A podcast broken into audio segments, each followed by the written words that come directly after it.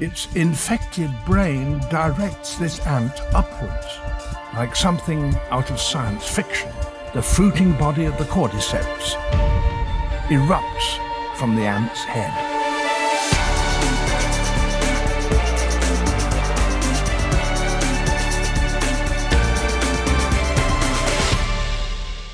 Willkommen bei Rätsel der Wissenschaft, dem Standard-Podcast über die großen Fragen der Menschheit. Ich bin David Rennert.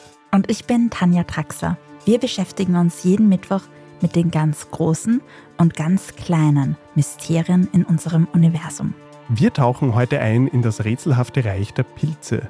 Mykologie heißt unser Stichwort. Das ist die Wissenschaft von den Pilzen. Und wir sprechen darüber, wie sehr uns Pilze nützen, schaden und uns generell beeinflussen, uns und den Planeten Erde und ob diese oft total unterschätzten Lebewesen nicht eigentlich die heimlichen Herrscher der Welt sind. Um keine Folge von Rätsel der Wissenschaft zu verpassen, abonniert ihr uns am besten bei Apple Podcasts, Spotify oder wo auch immer ihr uns am liebsten hört. Pilze sind auf unserem Planeten extrem weit verbreitet, vor allem am Land. Es gibt schätzungsweise drei bis zehn Millionen Arten von Pilzen, aber Fachleute gehen davon aus, dass es auch noch viel, viel mehr sein könnte, ein Vielfaches davon. Erst 150.000 davon sind wissenschaftlich auch beschrieben und es gibt also wirklich noch sehr viel zu erforschen zu Pilzen, wie viele es gibt, wo überall und was die so alles treiben. Für wie viele Überraschungen Pilze da noch gut sein könnten, kann man sich vorstellen. Tatsächlich ist es noch gar nicht so lange her, dass man in der Biologie Pilze aus dem Reich der Pflanzen getrennt hat. Lange dachte man eigentlich, dass Pilze Pflanzen sind oder jedenfalls Pflanzen sehr ähnlich sind. Tatsächlich bilden sie aber eigentlich eine eigene Ordnung, ein eigenes Reich in der Biologie. Und nach heutigem Wissensstand sind Pilze eigentlich näher mit Tieren verwandt als mit Pflanzen. Sie können nämlich keine Photosynthese betreiben, ernähren sich von organischen Substanzen, so wie wir, auch wenn sie das ein bisschen anders tun. Und das Spannende an der Welt der Pilze ist, dass das Allermeiste eigentlich außerhalb unserer direkten Wahrnehmung passiert passiert. Landläufig meinen wir ja mit Pilzen vor allem die Fruchtkörper, die Schwammerl, die Pilze, die aus dem Boden schießen, die vielleicht gut schmecken oder giftig sind. Die sind aber bei den meisten Pilzarten eigentlich nur ein kleiner Teil ihres Organismus, der bei der Sporenverbreitung hilft oder dabei hilft, dass der Pilz überdauern kann. Aber der größte Teil vieler Pilzarten besteht aus mikroskopisch feinen, kleinsten Fäden, die weit verzweigte Geflechte bilden im Boden und extrem riesig sein können. Einer der größten Organismen der Erde, der vor einigen Jahren im US-Bundesstaat Oregon entdeckt wurde, ist ein Hallimasch, der mehrere tausend Jahre alt ist, wahrscheinlich um die 400 Tonnen wiegt und eine Fläche von ungefähr neun Quadratkilometern besiedelt. Für uns Menschen sind Pilze jedenfalls extrem wichtig, teilweise aber auch sehr gefährlich. Bei uns im Studio ist heute Julia Sieker, unsere Kollegin aus dem Standard Wissenschaftsressort. Und sie hat sich zuletzt auch mit den negativen Seiten von Pilzen beschäftigt, mit Pilzkrankheiten. Der Ausgang deiner jüngsten Recherche war eine Zombie-Fernsehserie namens The Last of Us. Wie kamst du da drauf? Was ist die Prämisse dieser apokalyptischen Serie? Ja, bei der Serie geht es um den Pilz Cordyceps, den es tatsächlich auch in Wirklichkeit gibt. Und der sorgt dafür, dass quasi eine Pilzpandemie ausbricht unter Menschen. Ja, da wachsen ihnen dann quasi auch so diese Fruchtkörper aus dem Kopf. Es schaut ein bisschen grindig aus. Ein solcher Pilz, der die Menschen befällt, existiert zum Glück ja nicht wirklich. Also das ist reine Fiktion, Science Fiction. Glücklicherweise ist der menschliche Körper für die meisten Pilze auch viel zu warm. Es gibt aber auch Zombiepilze, die andere Lebewesen befallen und ihr Verhalten ändern. Genau, der Pilz, der auch die Serie und das Videospiel inspiriert hat, der befällt wirbellose Tiere, also nicht wie uns Säugetiere. Das sind eben zum Beispiel Insekten, Ameisen, Spinnentiere. Und da ist es eigentlich tatsächlich so wie in der Serie. Das ist nicht ohne, dass diese Pilze auf die Reihe bekommen. Die Pilze können Ameisen so manipulieren, dass sie zum Beispiel auf einen hohen Baumstamm klettern und sich auf dem festbeißen. Da sterben die Ameisen dann. Also sie sind quasi vor ihrem Tod dann so willenlos wie Zombies. Und dann platzt der Pilz eben aus ihrem Körper raus Juh. und ja, die Sporen verteilen sich dann großflächig in der Umgebung und das kommt dem Pilz insofern zugute. Zur pilzinduzierten Zombie-Apokalypse hat übrigens auch unser Schwestern-Podcast Serienreif mit einem Filmwissenschaftler gesprochen. Den Link zur Folge findet ihr in den Show Notes. willenlose Ameisen-Zombies, die zur Ausbreitung der Pilzsporen eigentlich nur noch dienen. Das klingt ziemlich eklig. Wie gesagt, zum Glück gibt es so einen Pilz, der sowas mit Menschen machen kann, ja nicht. Allerdings gibt es durchaus eine Reihe von auch für Menschen gefährlichen Pilzarten. Was wissen wir denn darüber, Julia? Ja, es gibt ungefähr 300 Arten, die den Menschen befallen können, von denen wir derzeit wissen. Und im Normalfall kommt unser Immunsystem damit ganz gut zurecht. Also wir atmen eigentlich mit jedem Atemzug auch Pilzsporen ein. Das sind, wenn man das so überschlägt, am Tag bis zu 10 Milliarden Sporen, also auch eine ziemlich große Menge. Okay. Und wie gesagt, wenn die dann in der Lunge landen, dann schlägt unser Immunsystem an und sorgt mehr oder weniger dafür, dass die Sporen sich selbst töten. Wie funktioniert das?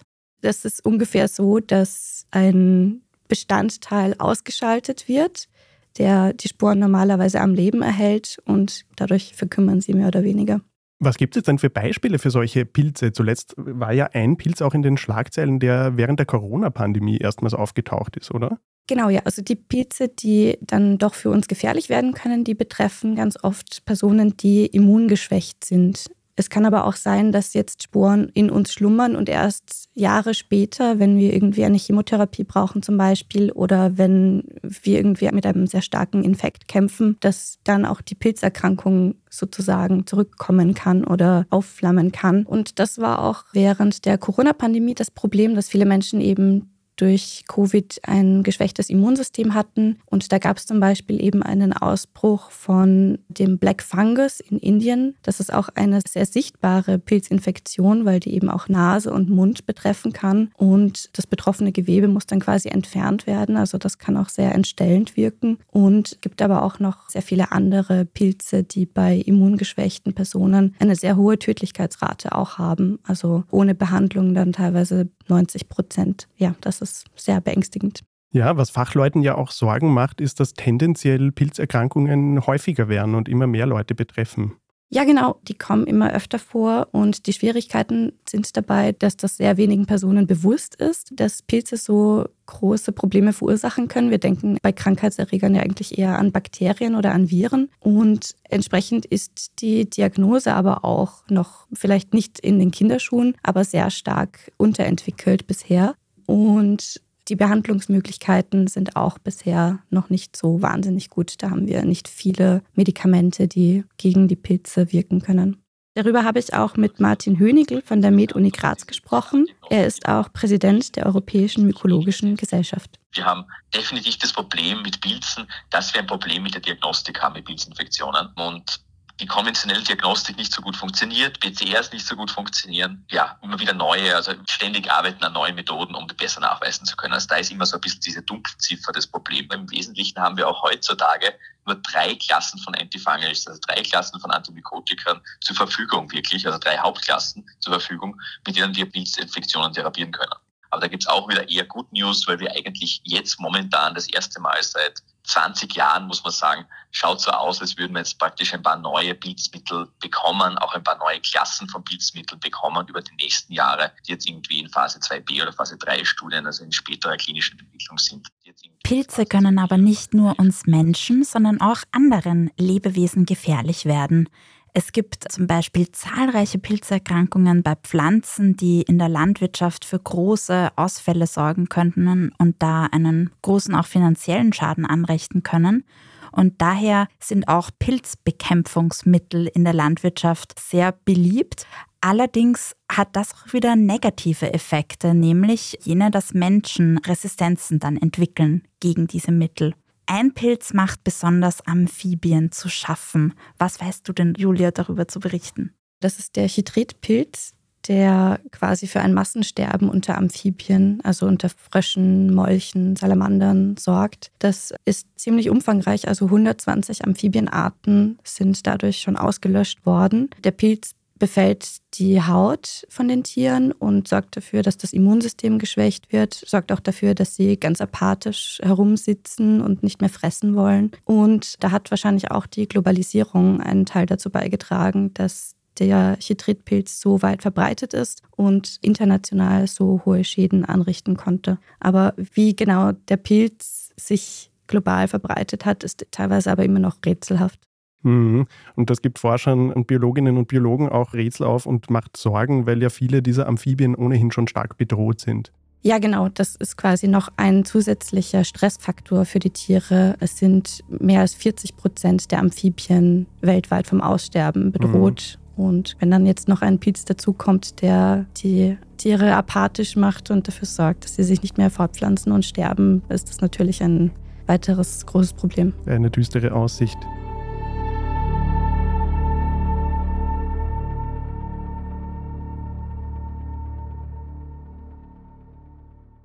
Jetzt haben wir einiges Negatives über Pilze gehört, aber es ist natürlich so, dass Pilze auch sehr viele sehr positive Seiten haben für die Umwelt und gerade auch für uns Menschen. Wenn man an die Vorteile von Pilzen denkt, ja, dann fallen einem mal kulinarische Dinge ein, ganz klar. Aber ganz wichtig sind Pilze in anderen Bereichen auch noch, in der Medizin und generell in der Umwelt. Also Pilze liefern wichtige Wirkstoffe, die wir medizinisch, pharmazeutisch nutzen können. Sie sind aber auch für das Ökosystem, wie wir alle ja schon mal gehört haben in der Schule, wahrscheinlich unverzichtbar sichtbar. Einerseits, indem sie ja organische Materialien abbauen und so erst nutzbar machen für andere Lebewesen, für Mikroorganismen und Pflanzen. Das heißt, im Prinzip helfen sie dabei, eigentlich den Boden ein bisschen frei zu halten. Und auf der anderen Seite sind sie ganz wichtig auch in Gemeinschaften, die sie bilden mit Pflanzen, um Pflanzen mit Nährstoffen zu versorgen. Da gibt es viele Symbiosen und das ist nicht zu unterschätzen, wie wichtig das für uns ist im Anbau von Pflanzen, aber wie wichtig das auch generell für die Umwelt ist. Ja, voll. Pilze gehen ja zum Beispiel auch Symbiosen mit Bäumen ein und helfen ihnen dadurch massiv bei der Wasseraufnahme. Eine ganz unsichtbare Ökosystemleistung von Pilzen. Absolut, die im Klimawandel auch sicher noch wichtiger wird. Darüber sprechen wir später noch ganz kurz. Es gibt sogar Annahmen, dass Pilze vor langer Zeit eigentlich auch eine Rolle dabei gespielt haben könnten, dass wir Menschen und andere Säugetiere uns so gut ausbreiten konnten auf dem Planeten. Ja, ich finde, das ist ein super spannender Aspekt der Evolution.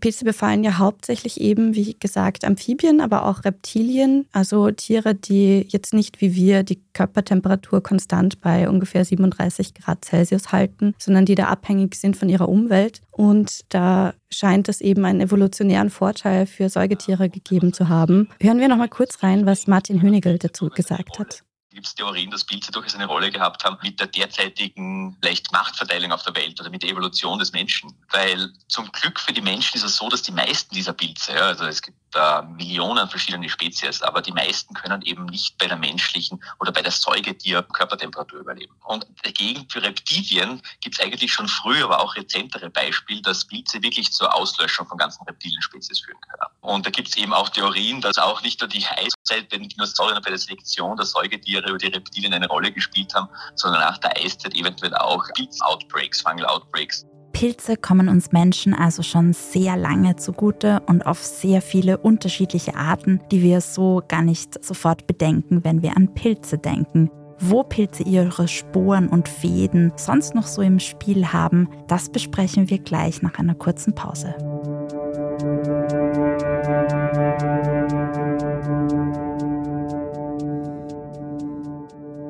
Wir sind gleich wieder zurück.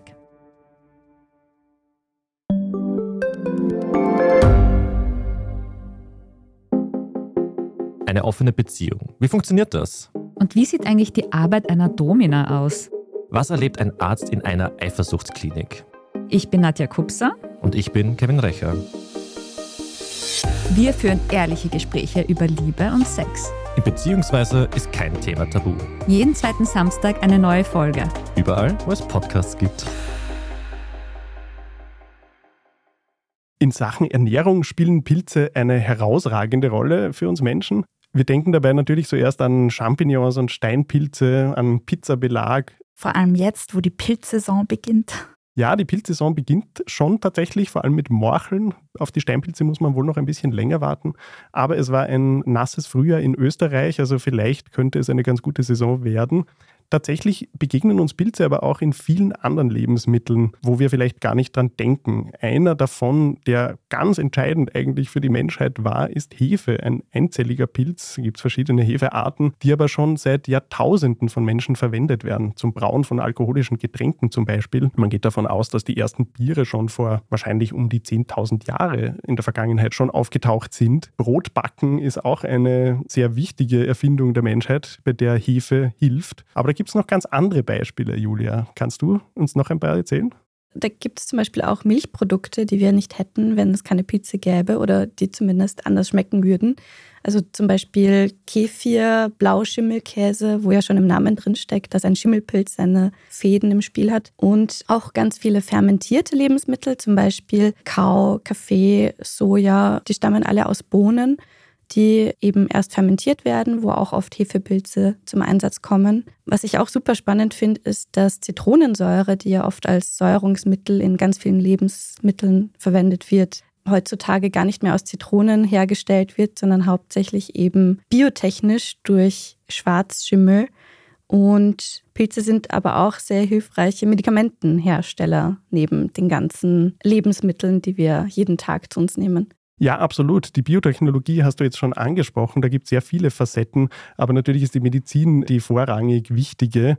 Pilze und Wirkstoffe aus Pilzen haben die Behandlung von Krankheiten ja geradezu revolutioniert. Penicillin und andere Antibiotika sind die wahrscheinlich wichtigsten Medikamente der Menschheit und die stammen größtenteils aus Pilzen. Aber auch andere Medikamente kommen aus Pilzen oder die Wirkstoffe kommen aus Pilzen oder zumindest werden durch Pilze produziert. Da gibt es eine ganze Reihe von Beispielen. Dazu kommen natürlich auch Halluzinogene. Einige der stärksten Halluzinogene, die wir kennen, stammen aus Pilzen, zum Beispiel LSD dass vor ziemlich genau 80 Jahren der Schweizer Chemiker Albert Hoffmann zum ersten Mal am eigenen Leib verspürt hat, was das für eine Wirkung hat. Er hat das aus dem Mutterkorn gewonnen, die Substanz. Das ist ein Pilz, der Getreide befallen kann und eigentlich extrem gefährlich ist, weil er so giftig ist. Aber ein spezieller Stoff, ein spezielles Alkaloid dieses Pilzes ist eben die Substanz, aus der sich dann in weiterer Folge LSD herstellen lässt. Oder der Wirkstoff von Magic Mushrooms, Psilocybin, wird auch in der Wissenschaft ganz interessiert erforscht, weil er ein großes Potenzial hat für psychiatrische Anwendungen. Es gibt Studien, die zeigen, dass Psilocybin zum Beispiel gegen Depressionen helfen kann, wenn es richtig angewendet wird.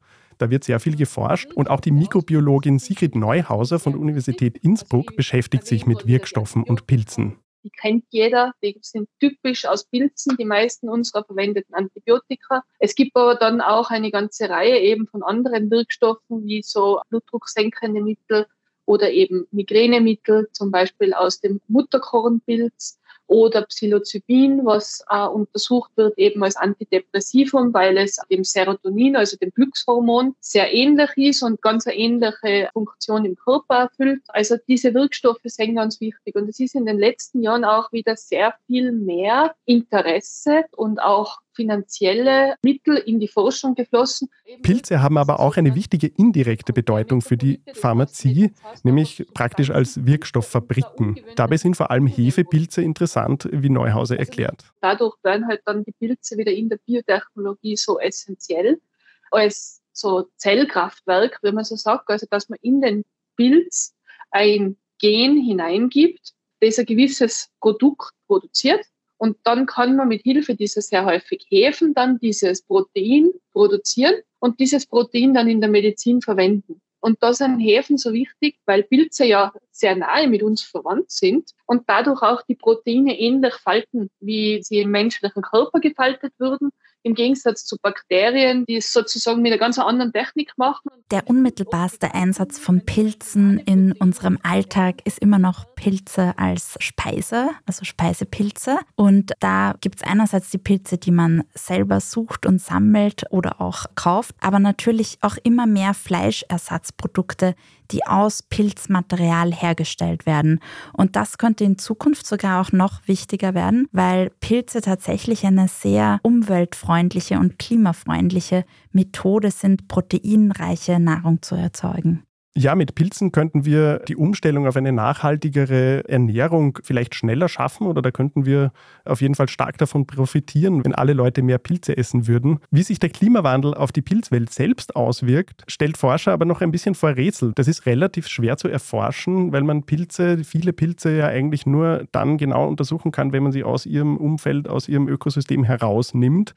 Klar ist aber schon, dass der Klimawandel natürlich für Pilze große Veränderungen mit sich bringt. Die meisten Pilze brauchen für ihr Wachstum konstante Feuchtigkeit. Wenn es jetzt Hitzeperioden immer öfter gibt und Dürren, dann schadet das natürlich auch den Pilzen und vor allen Dingen verändert es ja ganze Ökosysteme. Es verändert ja Wälder und die Zusammensetzung von Pflanzenspezies, mit denen dann viele Pilze in Gemeinschaft leben, in Symbiose und dadurch ändert sich auch die Situation für Pilzen stark. Da gibt es noch sehr viel zu forschen, was da genau die Folgen sein werden. Es gibt jedenfalls die Befürchtung, dass auch landwirtschaftliche Schädlinge, landwirtschaftlich relevante Pilzkrankheiten zunehmen könnten. Was gibt es denn dazu zu sagen, Julia? Das ist ganz interessant, weil Pilze, die Nutzpflanzen befallen, natürlich auch erforscht werden. Und da gibt es Hinweise darauf, dass Pilze bei Hitzestress sich besser anpassen können, also bestimmte Arten zumindest. Und erhöhte Temperaturen gehen leider auch oft mit größeren Schäden durch Pilzerreger einher. Und das ist natürlich klar, Tanja, wie du gesagt hast, vorhin schon werden in der Landwirtschaft eben Fungizide eingesetzt, um Ernteeinbußen zu reduzieren. Und wenn Fungizide sehr stark eingesetzt werden, kann das eben wieder sich negativ auf uns auswirken, weil sich dadurch Resistenzen entwickeln, auch bei Pilzen, die uns befallen können. Pilze sorgen bei Pflanzen aber eben nicht nur für Schäden, sondern es gibt auch einige, die wichtige Partner sind und zum Beispiel Bäumen eben dabei helfen, Mineralstoffe zu erschließen im Boden, weil sie eben organisches Material zersetzen. Da profitieren eben auch beide Seiten.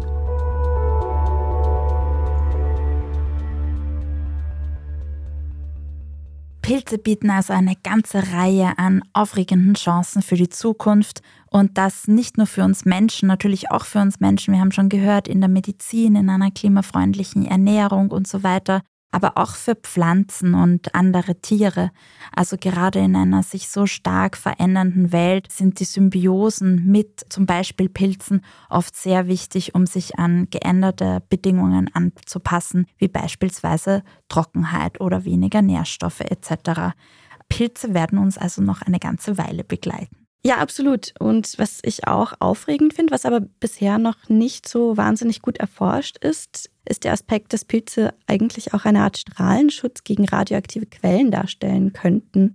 Also es ist Forschenden aufgefallen, dass bei Tschernobyl in dem explodierten Kernreaktorblock sehr viele Pilze gewachsen sind und es scheint tatsächlich so zu sein, dass sie sich hin zur radioaktiven Quelle noch besser vermehren, noch stärker vermehren. Das ist ein bisschen auch rätselhaft, weil man nicht genau weiß, warum es sie dahin zieht. Deswegen haben Forschende eben die Theorie aufgestellt, dass diese radioaktive Strahlung vielleicht für sie eine Energiequelle sein könnte. Aber es wurde bisher noch nicht nachgewiesen, dass dieser Prozess, also die Verwendung von Radioaktivität oder radioaktiver Strahlung als Energiequelle wirklich in Lebewesen so stattfindet, wie man sich das vorstellt. Wir wissen aber, Umgekehrt, dass sich Radionuklide in Pilzen ansammeln, was eben nach dem Reaktorunfall von Tschernobyl auch ein Problem war und deswegen noch immer empfohlen wird, nicht zu viele Pilze aus besonders belasteten Regionen zu essen. Ja, genau. Und manche bestimmten Pilzarten, glaube ich, sind auch noch stärker betroffen, wo es heute noch Empfehlungen gibt, auch zum Teil in Österreich, von denen nicht zu viel zu sammeln und vor allem zu essen. Zum ja, genau. Beispiel Maronenröhrlinge, Zum Beispiel leider. Maronenröhrling. Ja, der schmeckt zwar gut, aber man sollte es nicht übertreiben. Aber das ist ein ganz interessanter Aspekt eben, zu dem es noch viel zu forschen gibt. Man weiß ja auch, dass Pilze, die viel Melanin haben, auch stärker geschützt sind von schädlichen Umwelteinflüssen und eben auch von Strahlung. Das macht theoretisch Pilze auch für die Raumfahrt eigentlich interessant. Da gibt es ja Überlegungen, ob man sozusagen Pilze als Schutzschirm verwenden könnte vor kosmischer Strahlung. Wie man das wirklich umsetzen soll, glaube ich, ist jetzt noch nicht ganz ausgereift, aber vielleicht könnte man eine Pilzschicht um ein Raumschiff wachsen lassen, in einem Raumschiff wachsen lassen oder Pilze zumindest mitnehmen um Habitate auf dem Mars zum Beispiel, wo ja auch die Strahlenbelastung für den Menschen ein großes Problem ist, auszukleiden mit einer Pilzschutzschicht. Aber es gibt noch viele andere Bereiche, wo Pilze da interessant sein könnten. Nicht nur für die Raumfahrt, auch für uns hier auf der Erde. Ein weiterer Aspekt, über den wir zum Beispiel noch gar nicht gesprochen haben, sind Pilze und wie sie Abfälle und Müll abbauen können. Das ist natürlich ein Problem, was uns hier auf der Erde massiv betrifft, aber auch natürlich bei möglicherweise zukünftigen Raumfahrtkolonien könnte das eine sehr angenehme Hilfe sein, das Müllproblem in den Griff zu bekommen. Absolut. Und gleichzeitig könnte man sie auch, und daran wird sehr viel geforscht, in Zukunft auch verstärktes Materialien verwenden und nutzen.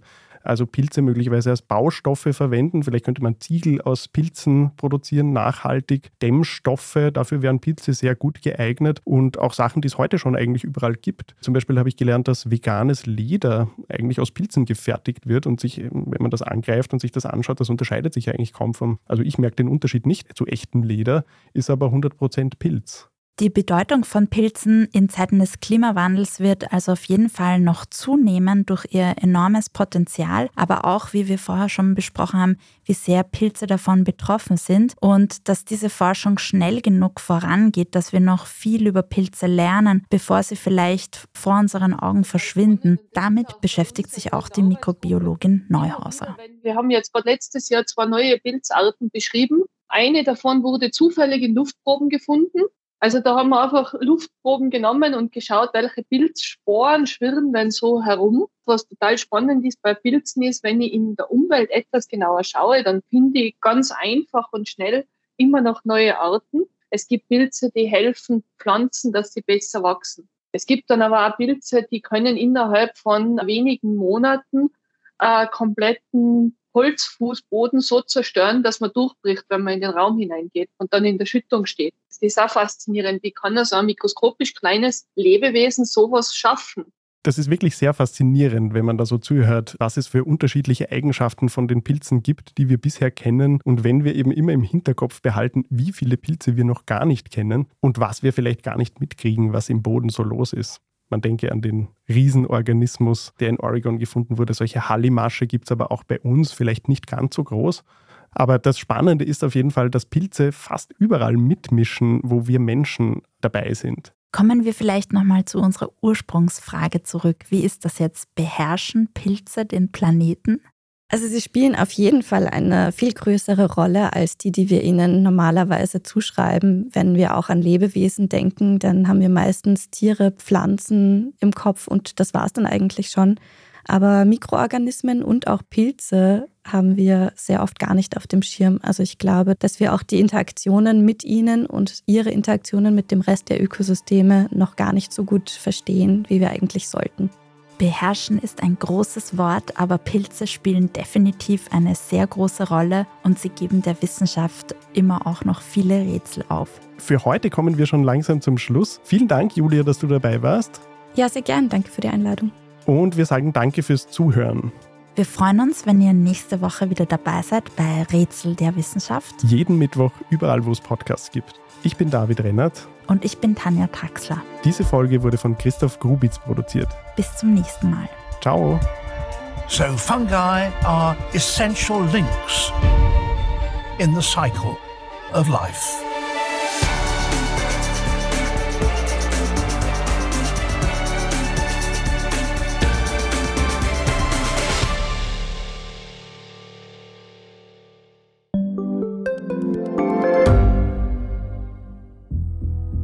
Was ich nicht nachvollziehen kann, ist, warum an jedem Unrecht immer ich schuld sein soll. Ein Korruptionsskandal jagt den anderen. Österreich hat in den letzten 30 Jahren viel über Klimaschutz gesprochen, aber zu wenig getan. Die Politik verschläft die Klimakrise. Die Behörden haben alles richtig gemacht. Fehler vergisst man, statt daraus zu lernen. So sind wir nicht. So ist Österreich einfach nicht. Aber wie ist Österreich dann? Das wollen wir bei Inside Austria herausfinden. Wir blicken auf die großen österreichischen Skandale. Von Ibiza bis Ischgl. Wir wollen wissen, wer dafür in der Politik die Verantwortung trägt. Und wir schauen genau hin, wo Österreich über seine Grenzen hinaus mitmischt. Vom Wirecard-Skandal bis zum Ukraine-Krieg. Das ist Inside Austria von Standard und Spiegel. Jeden Samstag eine neue Folge, überall, wo es Podcasts gibt.